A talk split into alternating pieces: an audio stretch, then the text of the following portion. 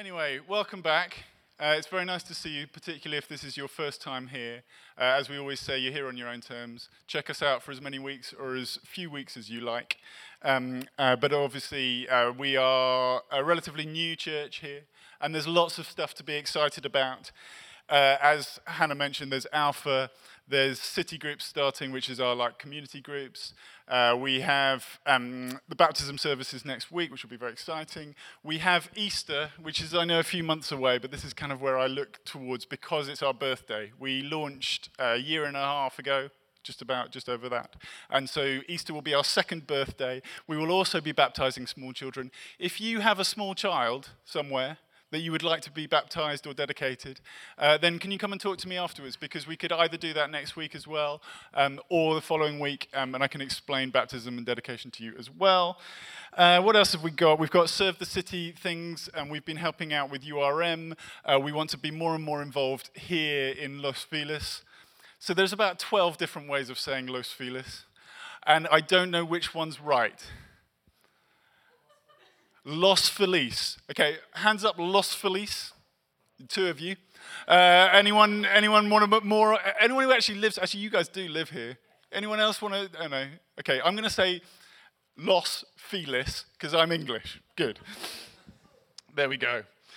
Uh, anyway, lots to be excited about. And this time of year is kind of when we all decide, don't we, to make um, some decisions that will make our lives better, do we not? No more junk food or alcohol or social media or HBO binges. More health food, kombucha, socializing, and okay, but Game of Thrones final season. And also The Crown season two and also True Detective season three. What are we going to do with that? Okay, let's watch those in bed, because that's where we watch them, but we'll drink a Diet Coke whilst we do so, because that will be good for us, right? Um, maybe not. I once, uh, I used to work in advertising, and I once pitched with uh, a creative team an idea for Diet Coke, uh, which was um, we, we saw all the Atlanta Coke bigwigs, very conservative, good people. Anyway, the idea was um, basically Diet Coke, it's a start, isn't it? It's a start towards health. It's just a start. So we had um, these TV spots of really uh, perfectly formed uh, gym people doing gym stuff, and then very um, not perfectly formed, uh, kind of unfit people lounging on sofas, smoking a cigarette with kind of um, stubble, uh, drinking a Diet Coke and going, it's a start. and amazingly, they didn't buy it. Uh, but there we go. I soon stopped working in advertising. Back to resolutions. I'm doing dry January this year. And um, I know many of you will be doing similar things uh, to detox yourself for the new year. But I've always found this time of year a little bit odd. Because we resolve to make ourselves better at this time of year, but I'm pretty sure we're going to be doing exactly the same thing in 2021, 2022, and I'm pretty sure we did it in 2018 and 2017. So there's this kind of weird dichotomy, isn't there, between a better hope for the future and this nagging sense of, yeah, but will it get better? Will it be better, this one? Because let's be honest for a second, shall we? We're in church. It's good to be honest in church. When we think about it, the things that could or could not happen in 2019 that could make it great or not so great really are totally out of our control, aren't they?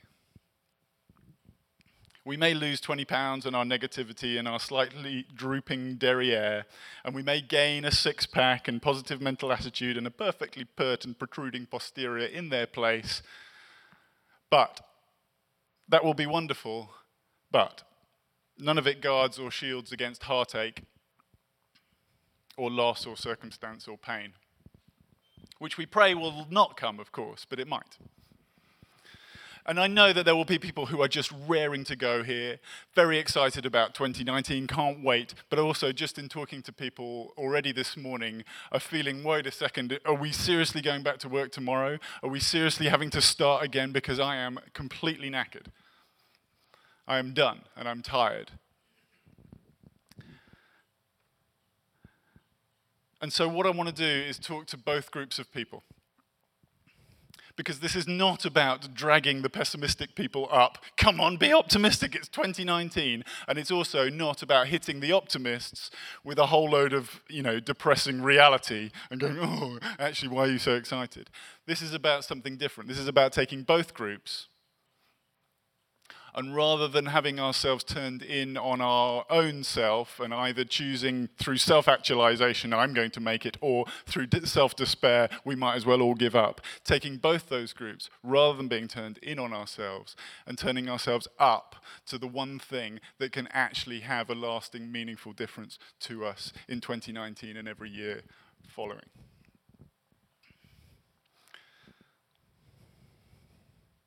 So, first, let me talk to those people who are feeling actually a bit under it right now. Which brings me on to Lamentations, the reading for today.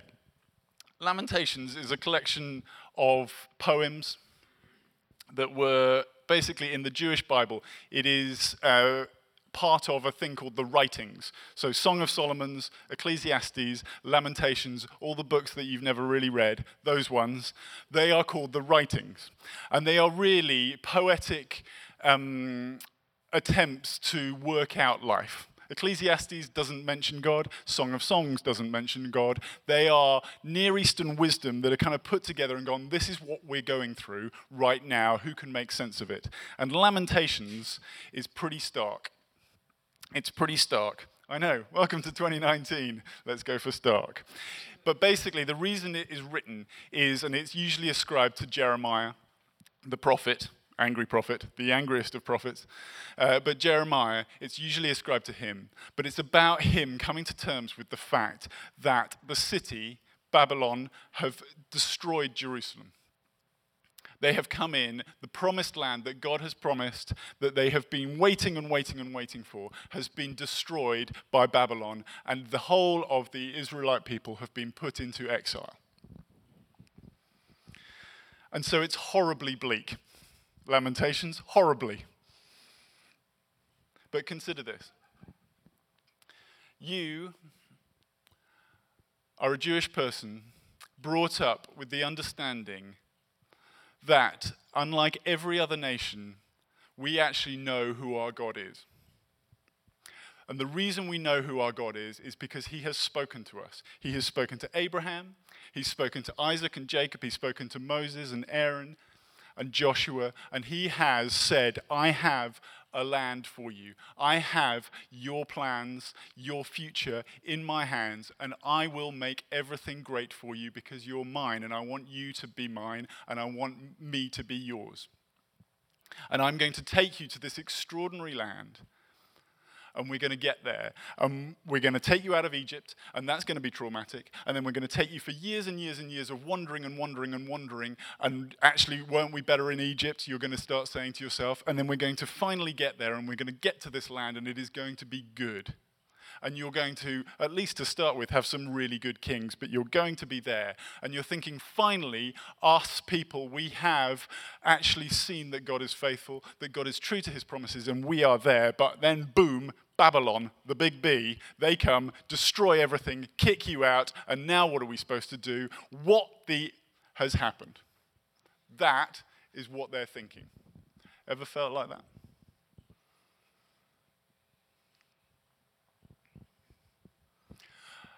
We did what we said. You said you were going to do this, God. You said you were going to do this, God. But look where we are.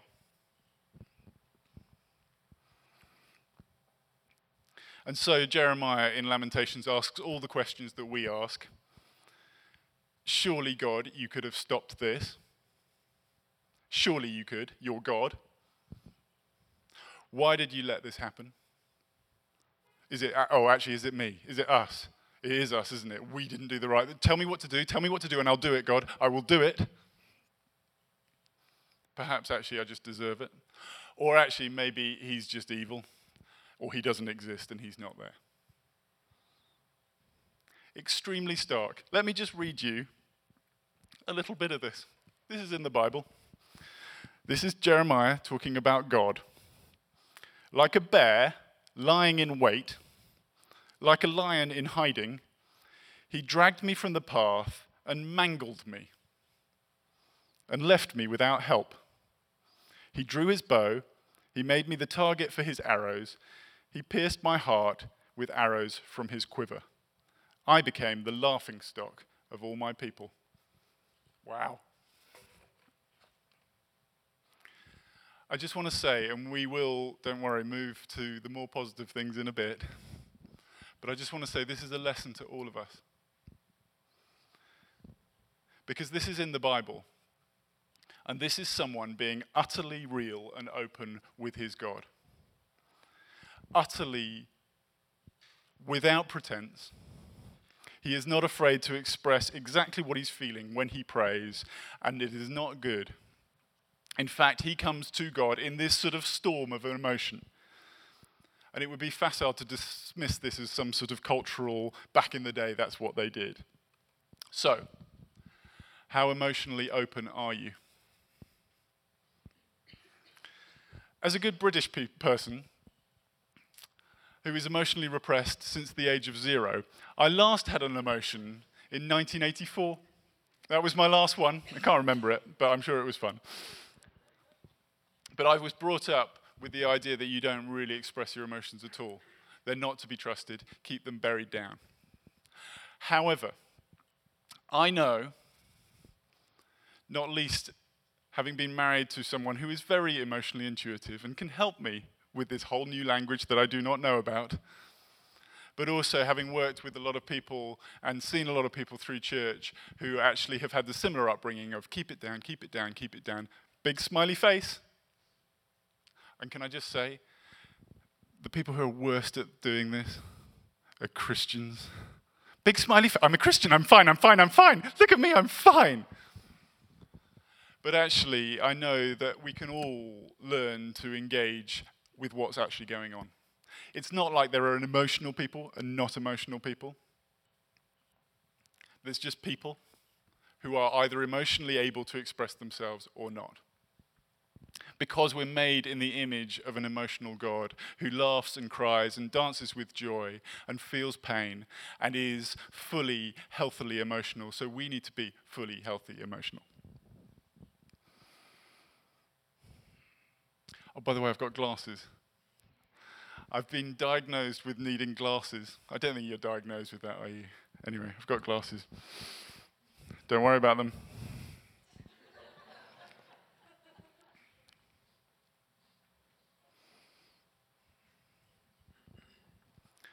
So the goal is to be healthy, emotionally healthy. Neither to be dominated by the things we feel, nor to fear them. And this is especially true when it comes to our relationship with God.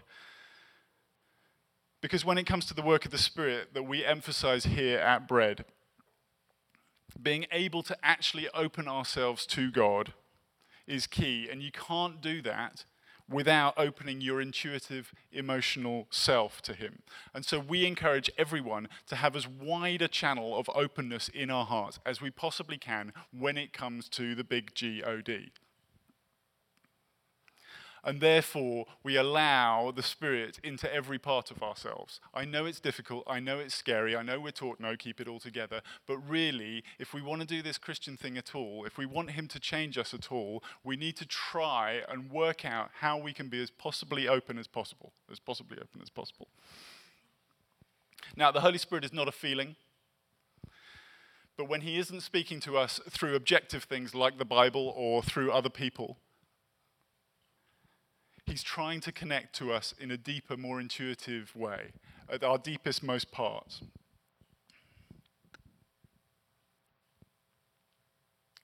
And this is exactly what's going on with Jeremiah here in Lamentations. He goes on, verse 19 I remember my affliction and my wandering, the bitterness and the gall. I well remember them, and my soul is downcast within me. No pretense. So if that's where you're at, tell God. Tell Him. You can do it right now. However difficult it is, tell Him. My soul is downcast within me. I don't know whether I believe in you anymore. Tell Him.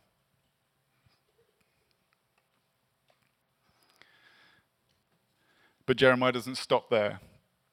Verse 22. But because of the Lord's great love, we are not consumed, for his compassions never fail. They are new every morning. Great is your faithfulness. I say to myself, The Lord is my portion, therefore I will wait for him. The Lord is good to those who ho- whose hope is in him, to the one who seeks him. It is good to wait quietly for the salvation of the Lord. So, belief in the goodness of God, the actual goodness of God, and the worship that then flows from seeing that God is actually good, that brings the confidence that only can come through a deepening work of the Holy Spirit. And we're going to ask for the Holy Spirit to meet people when we pray for them in a minute. But when He ushers us into the ultimate goodness of Himself, when our darkest tragedy is actually pierced by his blinding white light, his goodness and his love, when it overflows into us, that's when we start to see the world as it is. And as we really are in his presence, which is the dearly beloved children of God, the ones he's after, the ones he wants, the ones he wants to change, the ones he wants to look after, to care for, to reimagine, to recreate into the people that you sense you are. At your best times, you sense you are. That's what he wants. That's his goal, but it does start with us actually being able, able to acknowledge who he is and what he's like. It begins by talking to him. It begins by coming down here at the end of the service and saying, okay, despite everything, I'm still here. Here I am, do what you can. Or, as Jeremiah does, remembering his love, his characteristics. There can be nothing further from Jeremiah's mind than conjuring up in himself God is love. Why would I do that? Look what's going on in my life. And yet he does. This I call to mind, and therefore I have hope. Because of the Lord's great love, we are not consumed, for his compassions never fail. They are new every morning.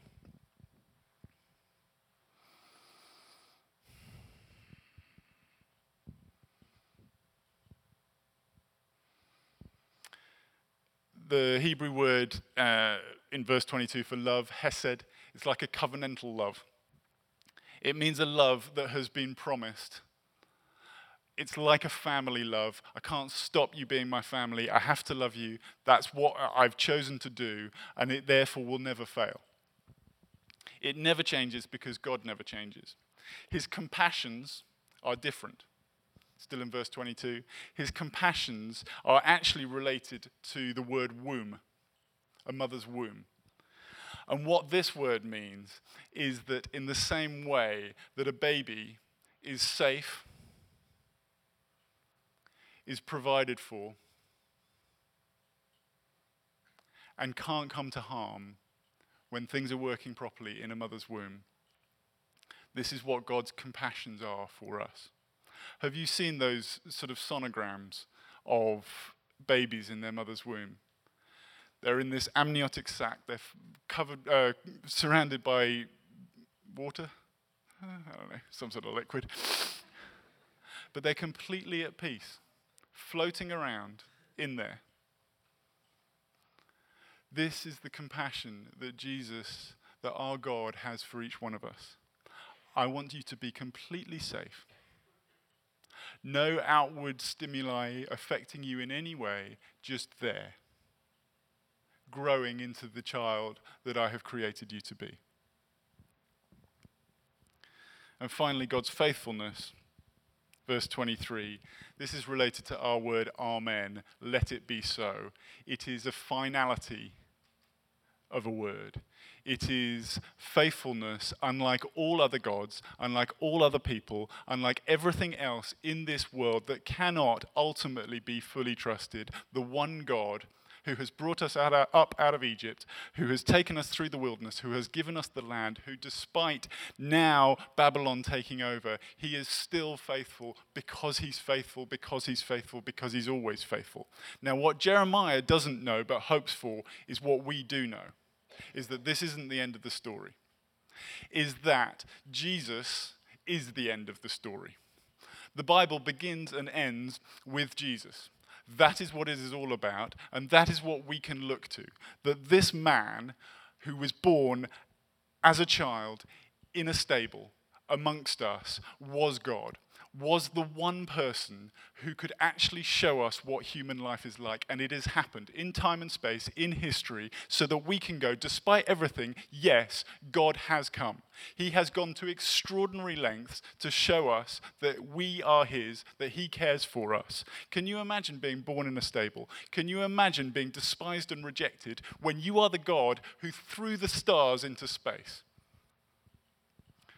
Can you imagine that? These are the people I have come for, and yet they are hanging me up on a cross because I came to serve and to love them. We can look to that, and it will never change because God is faithful. And the reason Jeremiah does all this remembering is what it leads him to is this, and this is the key verse. I say to myself, verse 24, the Lord is my portion Therefore, I will wait for him. Such a weird word. There's a song where, uh, did we sing it today? You are my portion. What on earth does that mean? It's weird. It's actually entirely the right word, and it re- references a couple of things earlier on in the story of the Jewish people. Aaron, the high priest, is coming and looking out over the promised land. They have finally made it. This is in Numbers 16.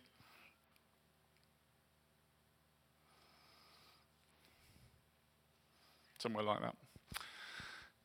Looking out over the promised land, they've finally made it. And God speaks to him and says to him, You will have no inheritance in this land, you will have no portion of it. What? Because he goes on to say, I will be your portion. I will be the thing that you most need. And so, really, what he's saying to all of us is this all the things that I've promised you, all the things that you most desire in this world, all of those things, they're not as important as me. What you really need is me.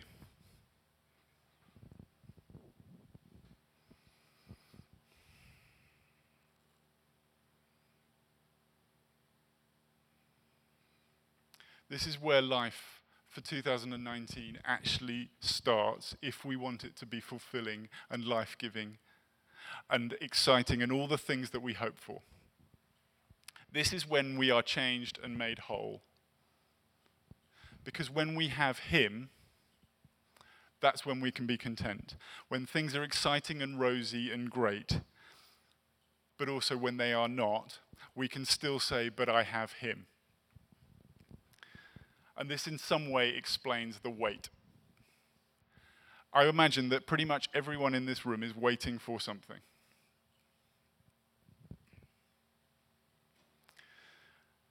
Verse 26 It's good to wait quietly for the salvation of the Lord. I don't like waiting quietly, I like waiting loudly and shouting and stamping my feet. Um, if you're the first time here, this is our church, welcome. And it would be easy to say, oh, so we just decided to go and plant a church, and this is it. It's great, isn't it? But that would not actually account for everything that's gone before. We decided to plant this church how long ago? Feels like about four decades ago, four and a half years ago. in London felt, okay, we're going to go and plant a church. This is the right thing to do. We raised a bunch of money, and then we sat in the UK because our visas were delayed and delayed and delayed. I'd left our job. We'd taken our kids out of school. We'd rented our house. We lived in 26, no, we lived in 11 different places over a two year period, moved 26 times. The kids went to four different schools in that time because we were waiting just for a visa. And then when we got here, we were like, okay, great. Uh, how do we start a church? Is there anyone around who wants to start this church with us? Oh, great, there's four people. Brilliant. really hope there'd be five, but we will start with four. It wasn't quite that. But we met in our living room, and then we moved to another place, and then we moved to a church, and then we moved to uh, a school, and then uh, we moved here. But that whole period, I have to tell you, throughout that time, I have been angrily waiting. I wouldn't do it again. And just like you, because I'm a human, I've gone, I don't believe in God. I'm the pastor. I can't say that. Or I do believe in him, but I only believe that he's good to other people. I've gone, what? should, we, should we just go home? At the moment, our, visa, our green cards haven't been granted, and our visas run out in a month's time. oh, great. Bit of faith for that. Our house won't sell in the UK. It's been on the market for a year. Would you like to buy a house? I'll give it to you for pretty much five quid. Uh, at the moment, I just need rid of it.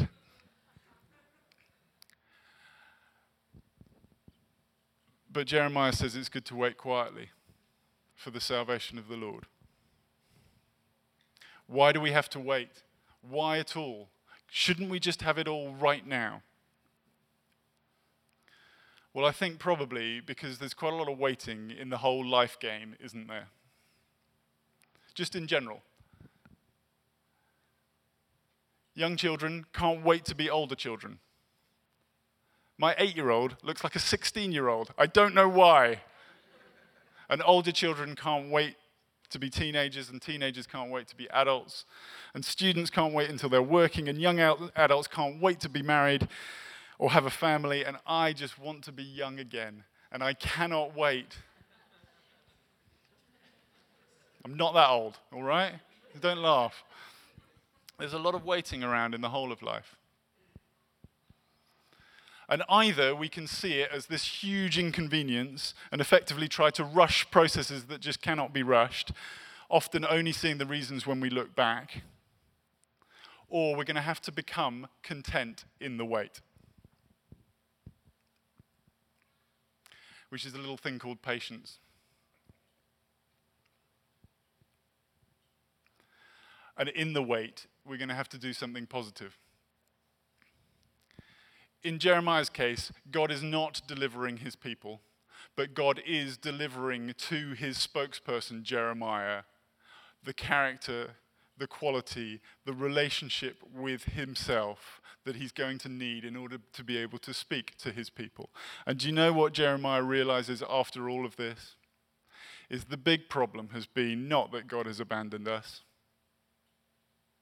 not that he's not faithful to, prom- to his promises but we've forgotten him. We forgot him.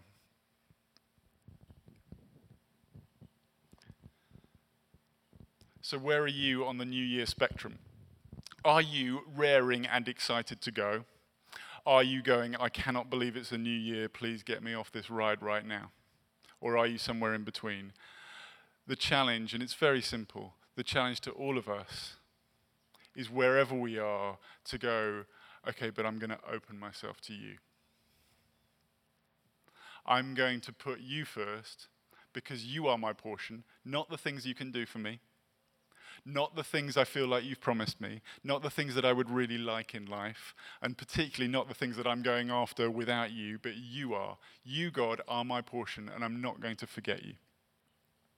I'm going to open myself and I'm going to start there. I actually find it quite easy to connect with God when things are bad.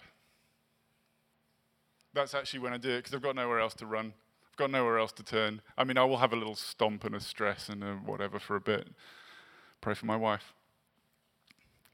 But really, I don't find it that difficult to open myself to God when things are bad. I do when things are great.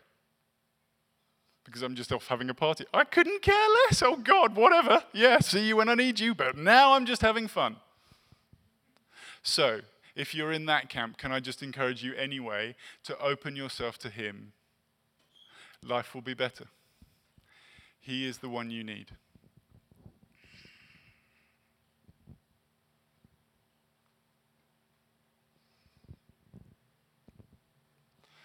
So, just to end, this year, I believe, is going to be extremely exciting for the life of this church. Extremely exciting for the life of this church.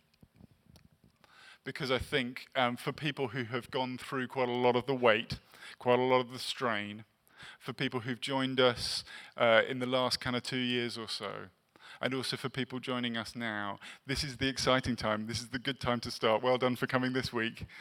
You didn't want to come 18 months ago, it was a nightmare. It wasn't a nightmare. But I think it's going to really grow. I want to start an evening service. My wife wants to kill me because I want to start an evening service, but we'll start an evening service.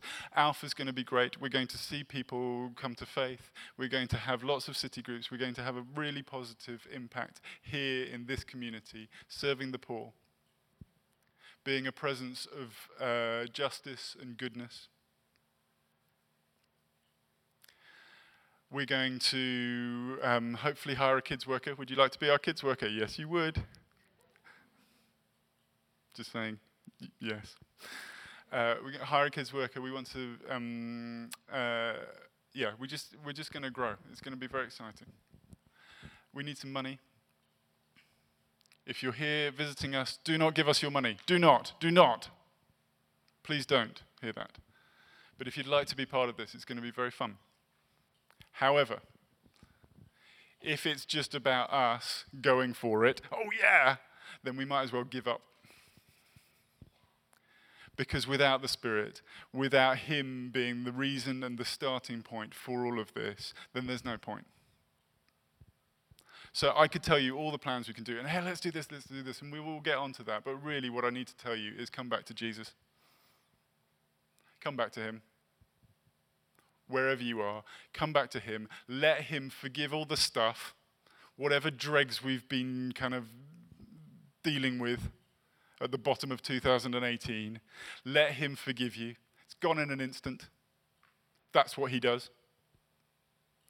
That's what He, it's not hard for Him, He just does it. Let him forgive you. Let him heal you. Let him empower you. Let him fill you with his love and goodness. Let him show you that he's your father. Let him show you that he's like a mother to you, holding you in his womb, not letting harm come to you. Let him show you that he cares about every single detail of your life. And always do that. Always have that as your starting point. Otherwise, you'll burn out and die, figuratively.